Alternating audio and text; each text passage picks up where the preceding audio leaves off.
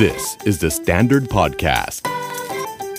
สวัสดีค่ะ จุนจูนพัชชาภูลพิริยะค่ะ และนี่คือรายการ New Year New You My First Time พอดแคสต์ที่จะทำให้ปณิธานปีใหม่ของคุณเป็นจริง เพราะปณิธานปีใหม่จะสำเร็จได้ ต้องเริ่มจากการมีครั้งแรก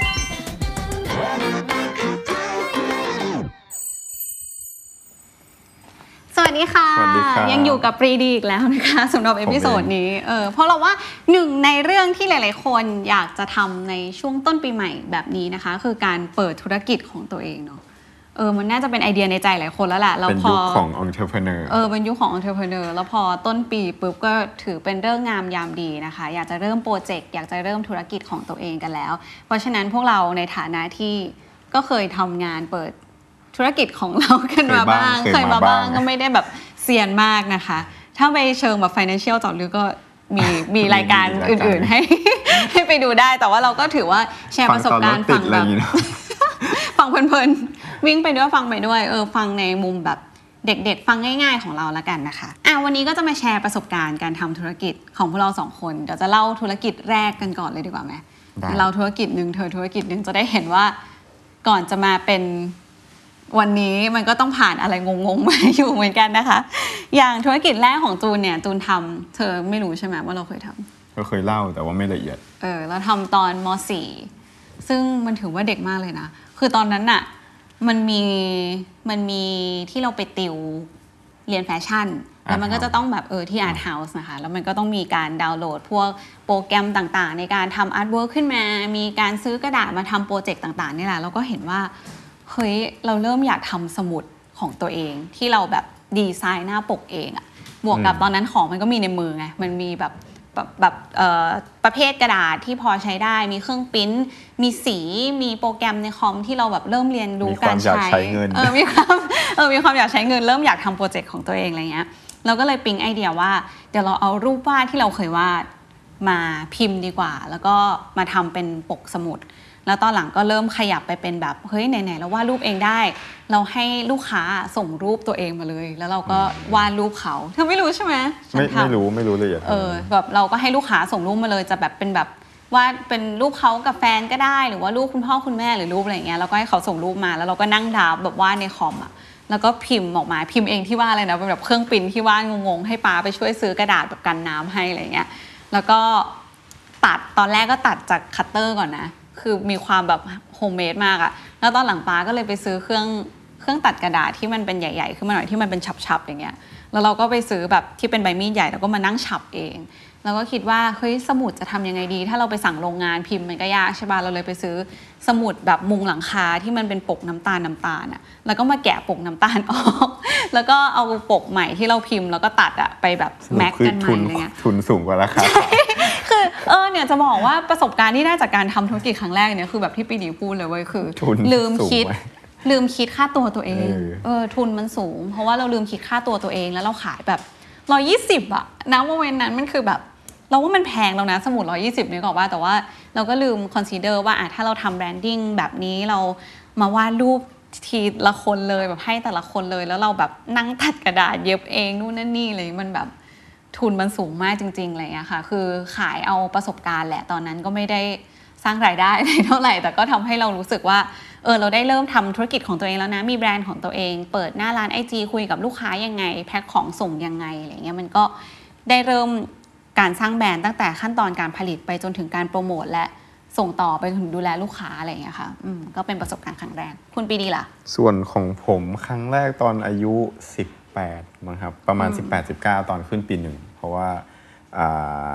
เป็นร้านเลเซอร์เปิดร้านเลเซอร์กับเพื่อนหุ้นกัน 5 คน ไม่ไม่ใช่เลเซอร์แบบสิวฝ้าอะไรอย่างนี้นะเป็นแบบ laser cut นะครับ เป็นเป็น fabrication service สำหรับสถาปนิกหรือดีไซเนอร์ที่ต้องการตัดกระดาษตัดโมเดลตัดอะคริลิกตัดเหล็กอะไรเงี้ยก็จะเป็นเหมือนตัวเครื่อง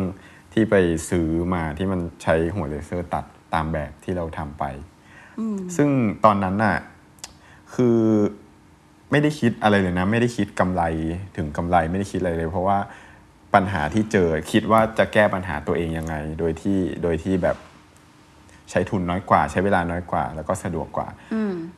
อย่างตอนเรียนถาปัดทำโมโมหนึ่งอะถ้าถ้ามีเพื่อนเรียนถาปัดหรือเรียนถาปัดเองก็จะรู้ว่ามันหลักหมื่น มันแพงมาก มันเกินแบบ มันเกินกำลังของเด็ก นักศึกษานักศึกษาที่ปีต้องหนึ่งปีจ่ายสองจริง แล้วก็ต้องไปลำบากพ่อแม่อีกอะไรเงี้ย มันแพงจากอะไร มันแพงจาก การตัดเลเซอร์ เนี่ยแหละ คือเขาคิดเป็นนาทีจบโมนที่เนี่ยหมื่นสองหมื่นหมื่นสองหมื่นผมก็เลยคิดว่าอะดูราคาเครื่องมันประมาณนี้ตัดสองสามโมก็ได้แล้วนี่หว่าเนี่ยก็เลยอะรวมกับเพื่อน5คน ตอนแรกอะซื้อมาตัดกันเอง ใช้กันเองแล้วก็เสร็จว่าแบบอะจบแล้วก็ขาย แต่ว่าพอซื้อมาปุ๊บคนอื่นมาขอใช้ด้วย แล้วก็แบบจะคิดตังค์ยังไงวะอะไรเงี้ยแต่ว่า เออมันก็เริ่มกลายแบบ กลายร่างมาเป็นธุรกิจจริงๆอะเริ่มซื้อเครื่องที่หนึ่งที่สองที่สามแล้วก็เริ่มรับงานมากขึ้นมีพนักงานตอนแรกก็คือเวียนกันนะห้าคนไปเวียนตัดให้ลูกค้ากันเองเลยแบบจริงๆอะโอ้โหเออเออเรียนด้วยแล้วก็แล้วก็ตัดด้วยแล้วถามว่ากำไรได้ไหมไม่ได้ได้หรอกเพราะว่าคิดเงินกันไม่เป็นว่าเออแบบอะนี่สนิทมากถูกอะไรอย่างเงี้ยนึกออกไหมแบบกลายเป็นว่าแบบงงอะทีแรกก็งงมากแต่ก็แต่ก็ประมาณนั้นครับเรื่องราว แล้วก็ คือตอนเนี้ยทุกวันเนี่ยร้านยังอยู่นะ แต่ว่าแบบเปลี่ยนมือแบบขายหุ้นเปลี่ยนไปเรื่อยๆอะไรเงี้ยแต่ว่าร้านจริง ๆอยู่ใต้คณะถาเออปัซึ่ดงเลเท่ยมากเลยนะเขาสามารถไปอยู่ใต้คณะถาปัดอะที่ทำให้มันใกล้ที่สุดใช่ถือว่าใช่โลเคชันนี่แบบใช่ดีมากเลยนะในเชิงธุรกิจ แล้วก็มีแต่อะไรนะสาวๆ จากคณะศิลปกรรมนะคะ ที่ตามไปเพราะว่าชอบพ่อค้ามาก คือถามว่าต้อง laser cut อะไรไม่มีแต่ว่าหาโปรเจกต์หาเรื่องไปอยากจะ laser cut ผ้าค่ะ แล้วก็ไปร้านนี้แต่ก็เออนั่นแหละ มันถือว่า เป็นจุดเริ่มต้นการทำธุรกิจใช่อันนี้ของของเราสองผมคนเนาะมันก็คืออย่างปีนี้เริ่มจากแบบการหา เรียกว่า pain point ได้ไหมปัญหาที่ใช่ตัวเองปัญเจหาอที่ตัวเองเจอ แล้วก็ใช้เออธุรกิจมาแก้ปัญหา อืมอย่างเราอาจจะเริ่มจากความชอบก็ได้ก็แล้วแต่คนนะคะ ครับหลังจากนั้นเราก็เริ่มทำธุรกิจกันมาเรื่อยๆเนาะพอมาคบกันก็มีโปรเจกต์เข้ามาอย่างตอนที่ทำมัลติแบรนด์มัลติเอ่อเลเวลสโตร์ขายเสื้อผ้าของกล็อก แล้วก็ตอนนี้ทำมูชบาร์อะไรอย่างเงี้ยมันก็ ถือว่าผ่านหลายแนวเป็นธุรกิจที่ค่อนข้างแบบเออหแปลลากกหที่ลายทำไมเราไม่แบบใช้อันเดิมแต่โตไปเรื่ใช่อยๆเราแบบคือเราแบบเปลี่ชิยปนไปเปลี่ยนมากมาเลยอะสับอาจจะเป็นขาหลอกตัวอย่างหนึ่งนะ แต่ว่าไม่ได้บอกว่าต้องทำแบบเรา เราค่อนข้างแบบหลากหลายเนาะจากรีเทลมา F&B มาอะไรอย่างเงี้ยมันแบบอืมไปเรื่อยๆ แล้วเราคิดว่าในอนาคตเราก็จะไปแบบทิศทางนั้นอีก เพราะเดี๋ยวจูนกับปีดีก็จะมีโปรเจกต์กึ่งๆ แบบที่พักอาศัย เออที่ตอนแรกอาจจะเป็นโฮสเทลแต่ตอนนี้อาจจะข้ามเป็นข้ามโมเดลธุรกิจข้ามโมเดลธุรกิจอีกแล้วงงสุดๆอาจจะกลายมาเป็นแบบ service apartment หรืออะไรประมาณนี้นะคะ แล้วเดี๋ยวจะมีโปรเจกต์กับแก๊งเดิมด้วยที่มีเฮียบาสมีใช่แบบพี่ๆจูน มีแก๊งที่ทำมูชัวด้วยกันอะไรเงี้ยมา เปิดเป็นธุรกิจที่ชื่อว่า Fix นะคะนี่ก็กึ่งกึ่งๆฝากร้านเนาะเป็นแบบฝากเลยครับฟิล์มอินสปายก็คือใครที่ชอบหนัง ใครที่อินกับภาพยนตร์ผู้กำกับหรืออะไรอย่างเงี้ยเราก็จะทำเป็นเหมือนสเปซที่ ให้ทุกคนมาเจอกันได้มานั่งชิลในร้านกาแฟก็ได้ แล้วก็จะมีเครื่องดื่มมีตีมหนัดูงหนังเออมีชิสลๆกรีนอะไรเงี้ยดูบนrooftop แบบไปดูหนังบนดาดฟ้าได้ แล้วก็ขายโปสเตอร์หนังด้วย ซึ่งอันนี้ก็แบบถือว่าเป็นเทรนด์เหมือนกันเนาะหลายๆคนก็น่าจะอยากซื้อโปสเตอร์เก็บสะสมอะไรเงี้ยแล้วก็ให้มาเลือกดูของจริงได้เลยที่ครับคัดโดยเฮียบาสนะคะ เออนี่ก็เป็นโปรเจกต์ที่เรากำลังจะแบบฝากฝากร้านเยอะไปแล้วทำฝากร้านยาวกว่าพอดแคสต์ ยาวไป ยาวไป เออนั่นแหละก็ฝากไว้ละกัน งั้นมีคำถามที่ถามแลกเปลี่ยนกันหน่อยจากได้ทีมงานมาเขาถามว่าจุดเริ่มต้นของการนำความชอบมาต่อยอดทางธุรกิจอย่างเงี้ยมันมันยังไง คืออย่างฝั่งเราอะเรารู้สึกว่า เราเป็นคนความชอบชัด เราเป็นคน character ชัดทำให้อย่างที่บอกว่าเวลาเราเปลี่ยนจากเปิดร้านขายเสื้อผ้ามาเปิด F&B มาเปิดบาร์ แล้วก็มาเปิดที่พักอีกอะไรเงี้ยแล้วรู้สึกว่าสิ่งหนึ่งที่จะไม่เปลี่ยนคือผลลัพธ์ที่ออกมามันจะสะท้อนความเป็นเราเสมออะค่ะ อันนี้อันนี้คือที่หลังจากที่เราลองทำมานะ อย่างแบบเราเปิดมูช a l บาร์อย่างเงี้ย ชวนลูกค้าแก๊งแรกมา มันก็จะเป็นเพื่อนๆเราเนาะอืมเป็นคนในวงสังคมเรา เพราะฉะนั้นภาพของแบรนด์ที่มันสะท้อนไปให้คนอื่นได้เห็น ได้ลูกค้าได้เห็นนะเขาก็จะเห็นว่า อ๋อ branding ของ Mutual Bar เป็นประมาณนี้ประมาณนี้คือใช่ถ้าเราจะแบบขาย เครื่องดื่มค็อกเทลที่แพงกว่านี้แล้วไฮโซมากเราก็คงทำไม่ได้นึกออกว่าเพราะสุดท้ายแล้วแบบตัวตนของเราผู้สร้างแบรนด์มันเป็นประมาณนี้ เราเลยรู้สึกว่าความชอบหรือ character ของคนทำมันค่อนข้างสะท้อนลงไปในบายโปรดักต์เยอะมากค่ะ ไม่ว่าจะทำอะไรคือหาตัวตนที่ชัดเจนแล้วมันก็จะค่อนข้างแบบจับทางของธุรกิจเราได้ง่ายขึ้นอืมส่วนของผมความชอบอันนี้ต้องออกมาตีออกมาบอกว่าชอบอะไรในธุรกิจชอบอชอบเงินชอบเงินที่ได้ธุรกิจ ชอบอาชอบสิ่งตัวธุรกิจนี้ชอบสิ่งที่ได้ทำหรือว่าชอบโอกาสที่เข้ามาอ่าซึ่งอย่างตัวผมอะผมเป็นคน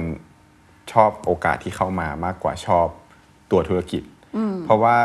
เคยมีประสบการณ์อย่างตอนเรียนอะคือก่อนเข้าไปเรียนอะชอบเป็นคนชอบสถาปนิกมากชอบแบบโอ้อาชีพสถาปนิกคือแบบอาชีพในฝันแต่ว่าการที่เราเอาความชอบของเราอะไปคลุกคลีกับโลกความเป็นจริงมันทำให้ความชอบนั้นเสียแล้วผมรู้สึกเสียดายนึกออกไหมอ่าอ่าอ่า เออซึ่งซึ่งอันเนี้ยเพราะฉะนั้นแบบพอมีเวลาได้ step back มาเลยรู้สึกว่าเฮ้ยถ้ามันต้องเป็นเรื่องที่เครียดอย่างเช่น การหาเงินการหาเลี้ยงชีพอะไรเงี้ยเราขอเลือกที่จะเบสจากชอบโอกาสที่เข้ามามากกว่า โอกาสก้อนเล็กก้อนใหญ่ที่เข้ามาอะไรเงี้ยมันมันรู้สึกว่ามันมันอิมแพกมากกว่า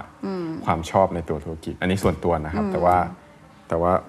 คือก็แล้วแต่ธุรกิจมันความเหมาะเกิดได้หลากหลาย แต่ว่าใช่อันนี้อันนี้เป็นเราวิว่าธีอาจที่จะผมเป็นคิดเพราะวัยเราสองคนด้วยเนาะหมายถึงมันยังอยู่ในวัยที่เราสามารถฮอป ออนไปเรื่อย ๆ ได้ ได้ลองทดลองอะไรครับ ใหม่ ๆ ได้ะไรทุกอย่างมันก็ยังสเกลเล็กอยู่อืมใช่คำถามต่อมาคือก่อนที่จะเปิดหนึ่งธุรกิจเราวางแผนอะไรกันบ้างค่ะก่อนที่จะเปิดหนึ่งธุรกิจ เท่าที่คิดได้ตอนนี้เลยนะ อย่างหนึ่งที่สำคัญมากและเอฟเฟกต์แต่หลาย ๆ คนอาจจะมองข้ามไปแบบไม่ใช่เรื่องการแบบแพลนเรื่องเงินอะไรคือพาร์ทเนอร์คืออย่า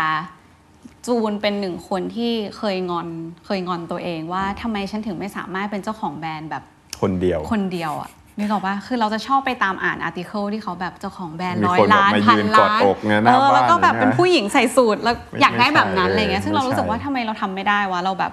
เปิดมากี่ธุรกิจแล้วทำไมเราไม่สาไม่สามารถสร้างอะไรจากตัวเองคนเดียวได้เลย เราไม่สามารถเป็นแบบ girl boss คนนั้นที่เราอยากเป็นได้เลยอะไรเงี้ยซึ่งซึ่งสุดท้ายแล้วว่าเบื้องหลังความสำเร็จของทุกคนมันไม่ได้เกิดจากคนเดียวค่ะ มันคือทีมมันคือ partner มันคือการช่วยกันของแบบ หลายคนมากๆอะค่ะเออแล้วเราว่าการที่เราเสพแบบว่าธุรกิจมันจะต้องเป็นภาพอย่างนั้น ว่าฉันจะต้องเป็นแบบนักธุรกิจร้อยล้านพันล้านคนนั้นน่ะมันอาจจะทำให้เราไม่กล้าที่จะจับธุรกิจจริง ๆ เราอาจจะมองว่ามันยากยากเกินตัวเกินไปอะไรเงี้ยหรือว่าทำแล้วเกิดความเครียด เพราะว่าเป็นไปไม่ได้อย่างที่ใช่แบบคิดไว้ซึ่ง อย่างที่บอกจริง ๆ มันไม่ได้เป็นแบบ matter ของคนคนเดียว มันจริงมาจากหลายคนค่ะ เพราะฉะนั้น part สำคัญที่จะรู้สึกคือหา partner ได้แล้วหา partner ที่ดีนะ หา partner ที่ในแบบที่นี้อาจจะเป็นเหมือนแบบ ถ้าสมมติ owning จริงๆอะ ownership จริงมีคนเดียวมัน partner ในที่นี้หมายถึงว่าแบบลูกน้องมือซ้ายมือขวาทีมก็ได้แอดไวเซอร์อะไรอย่างเงี้ยเอออัอันเนี้ยอันนี้ก็คือเหมือนอยากจะให้มองว่ามันคือก้อนเดียวกับคำว่า partnerใช่ แล้วก็ช่วยกันทำให้แต่ละคนเขาโชว์ skill ที่จะผลักดันให้ business นี้มันไปต่อได้ค่ะอย่าคิดว่าทุกอย่างมันต้องแบบ owner มีอย่างเดียวอะไรเงี้ยอืม เธอล่ะ ก็ของผมเวลาเวลาจะเริ่มต้นธุรกิจสิ่งที่สำคัญที่สุดก็คือ return ครับเอาไว้ผมดูอย่างเดียวเลย เพราะว่าเอาจริงๆก็คนเรามันก็เหลือแบบชีวิตคนเราเนาะจริงๆตั้งแต่เกิดยันแบบหลับแบบไม่ตื่นจริง ๆ มันก็มีแค่ 25,000 กว่าวัน เพราะฉะนั้นอ่าผมให้ความสำคัญมากกับการ กับการที่เราลงแรงเราลงพลังชีวิตเราไปกับสิ่งไหนสิ่งหนึ่งแล้ว มันจะรีเทิร์นอะไรให้เรากับคนรอบตัวเราได้มากที่สุดอันนั้นเป็นเหมือนแบบสิ่งที่ผมคิดตลอดครับสำหรับการจะเริ่มธุรกิจใดเออเพราะฉะนั้นสำหรับใครที่อยากเริ่มทำธุรกิจของตัวเองนะคะ คืออย่าใจร้อนค่ะ การทำธุรกิจมันมันต้องใช้เวลา มันต้องใช้แรง มันต้องใช้ความใส่ใจแล้วรายละเอียดมันเยอะมากอะไรเงี้ยอย่าใจร้อนเนาะคือ มีภาพในหัวมีได้มีโกเอาไว้อะไรอย่างเงี้ยค่ะ แต่ว่าค่อยๆทำค่อยๆเอ่อดูไปตาม process ของมันไปอะไรเงี้ยก็จะทำให้เราสามารถทำธุรกิจนั้นได้สำเร็จนะคะ ซึ่งเราก็มี checklist ให้นิดๆหน่อยๆครับนะคะสำหรับการที่จะเริ่มต้นทำธุรกิจค่ะ รวบรวมมาไว้ให้ประมาณ 6 ข้อเนาะที่หวังว่าจะช่วยทำให้หลาย ๆ คนเห็นภาพมากขึ้นนะคะ ข้อแรกเลยคือไอเดียต้องมาก่อนอะไม่ว่าเราเราจะ ปิ๊งไอเดียนั้นจาก pain point หรือปิ๊งไอเดียนั้นจากความชอบ แต่ว่าๆต้องหรือเราปิ๊งไอเดียนั้นจากโอกาสที่เข้ามา จากโอกาสที่เข้ามาอะไรเงี้ยแต่เราต้องคิดเอาไว้ก่อนว่าอะถ้าเราทำสิ่งนี้เราเลือกไอเดียนี้มันจะเป็นช่องทางการหารายได้ได้อย่างไรบ้าง มีความเป็นไปได้ขนาดไหนที่จะหยิบไอเดียเนี้ยมาทำเป็นธุรกิจค่ะครับอืมข้อที่สองนะคะคือทำ business plan อันนี้ อันนี้สำคัญสำคัญ เป็นแต่การก็วางแผนเออวางแผนสำคัญมาก คือแรกๆอะจูนเริ่มทำ business plan อะไม่รู้ว่าสิ่งนั้นเนี่ยเรียกว่าใช่ business เพราะว่า plan เพราะว่าเราสองคนไม่มีเอาจริงเราสองคนไม่มีไม่แบ็ได้กเรียนกราว business เกี่ยวกับกันมาบิสเนสเอออะไรเลยทุกอย่างคือเกิดขึ้นจาก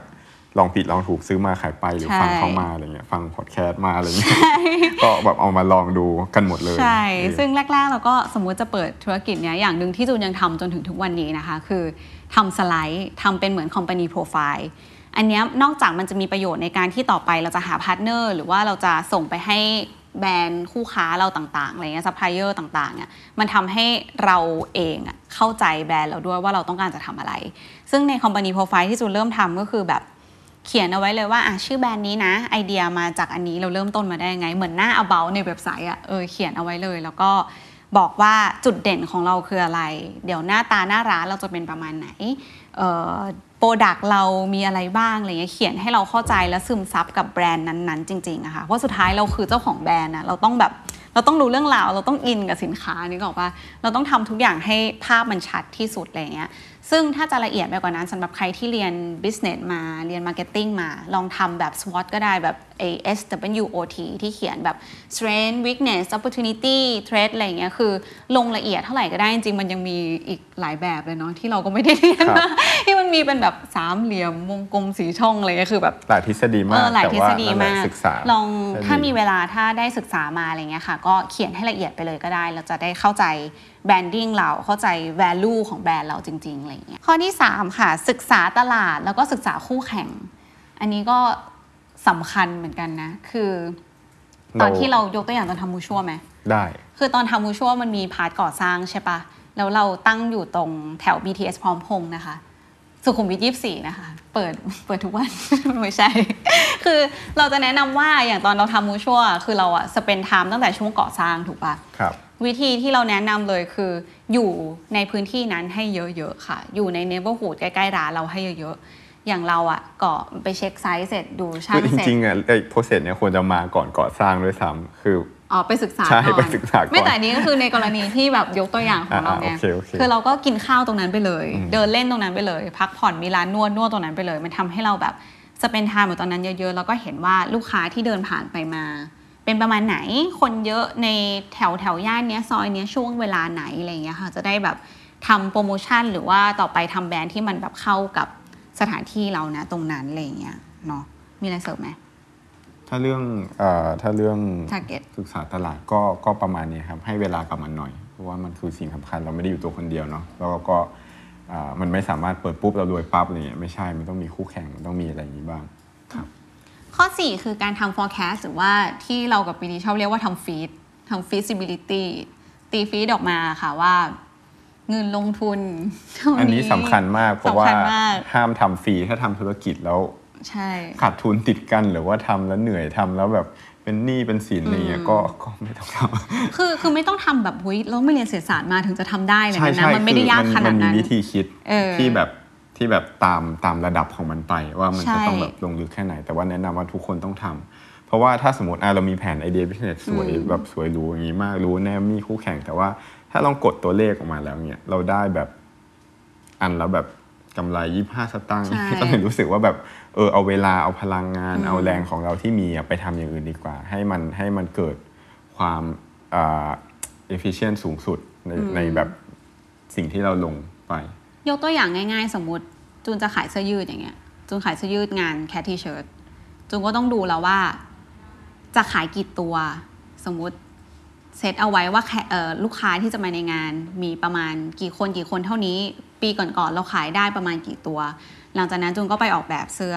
ออกแบบเสื้อเสร็จปุ๊บไปคุยกับโรงงานว่าจะขอผลิตจุดตัวนะคะ โดยเขาก็จะให้ใบเสนอราคามาใช่ป่าว่ามันตกตัวตัวละเท่าไหร่ต้นทุน แล้วก็ดูว่าเราจะขายเท่าไหร่ แล้วก็ลองแบบ คูณกันออกมาเลยแบบนี่คือวิธีแบบบ้านๆเลยนะ ดูออกมาเลย แล้วก็บวกกับแบบค่าออกแบบตัวเองนู่นนั่นนี่เข้าไปในราคา แล้วก็ดูว่าถ้าฉันขายหมดจริงๆอะในก้อนเนี้ยที่ทำมา มันคุ้มหรือเปล่ากับเงินลงทุนที่เสียไปนี่คือแบบเบื้องต้นมากๆ แล้วถ้าขยับมาเป็นการแบบเปิดธุรกิจที่มันมีหน้าร้านมีลูกน้องมีแบบคนอื่นๆมากขึ้น แล้วก็ add พวกค่าใช้จ่ายตรงนี้ไปค่าก่อสร้างค่าแบบเบื้องต้นของ product ที่ต้องมาลงล็อตแรกค่าแบบ maintenance ต่างๆอะไรเงี้ยใส่ไปให้ละเอียดที่สุดให้มันอยู่ในแบบช่องของ cost แล้วก็ตีมาว่าอีกกี่ปีอีกกี่เดือน อีกกี่นานมันจะคืนทุนอะไรเงี้ยค่ะสำหรับ SME ก็ฝากไว้ว่าอย่าลืมคิดค่าแรงตัวเองนะครับ เพราะว่าหลายหลายหลายคนหลายคนที่ทำเกี่ยวกับโปรดักชันชอบลืมคิดค่าแรงตัวเองแล้วเหมือนแบบอะได้กำไรแหละ แต่ว่าแบบมันเหนื่อยมาก มันกลายเป็นว่าเหนื่อยกว่าที่ควรจะได้ อื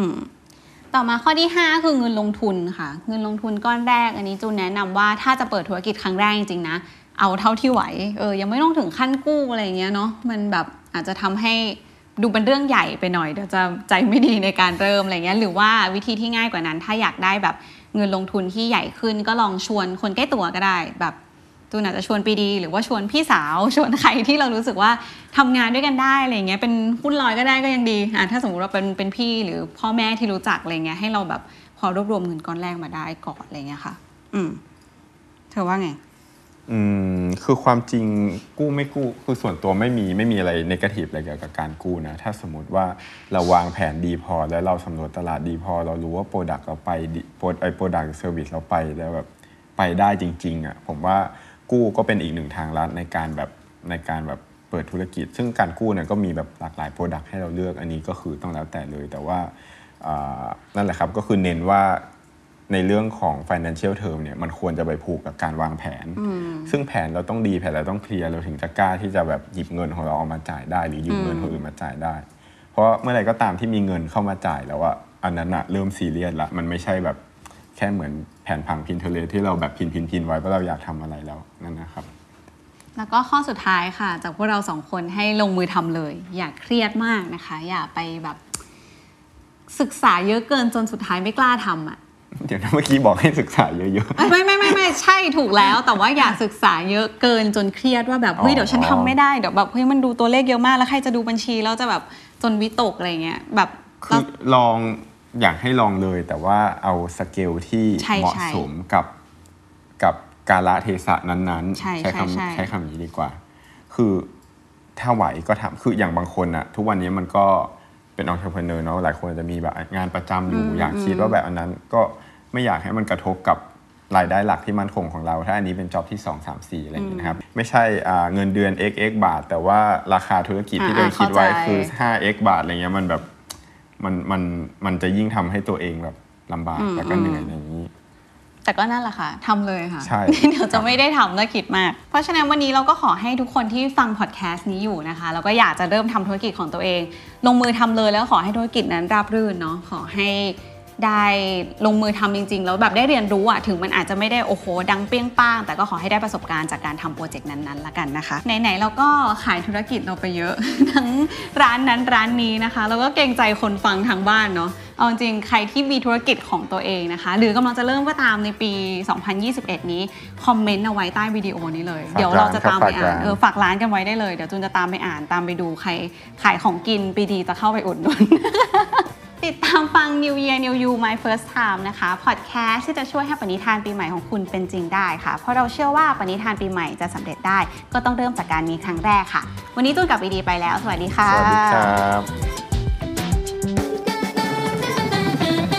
สำหรับคนที่ชอบฟังพอดแคสต์ทาง YouTube ฝากกด subscribe ช่อง The Standard Podcast พร้อมทั้งกดกระดิ่งเพื่อเตือนเวลามี episode ใหม่ๆด้วยนะคะ